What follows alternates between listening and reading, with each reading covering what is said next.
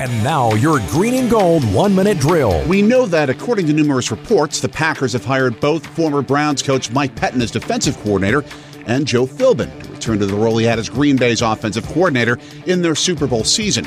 But you'll notice something that after a week, the Packers haven't officially announced those hires yet or any of the coaching staff moves that they've made.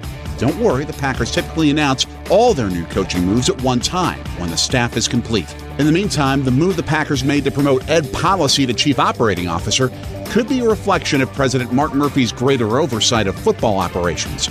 Murphy has mainly shepherded the Packers' business operations during his time as president. He helped make reality the expansion of the South End Zone stands, the renovation of the Lambeau Atrium, and the new Titletown district. Policy played a key role in Titletown He'll now oversee more of the business operations. The Packers restructured the top of the football operations as GM Brian Gutekunst, Coach Mike McCarthy, and Executive VP Russ Ball will all report to Murphy. Jay Sorgi, WTMJ Sports. This has been your Green and Gold One Minute Drill.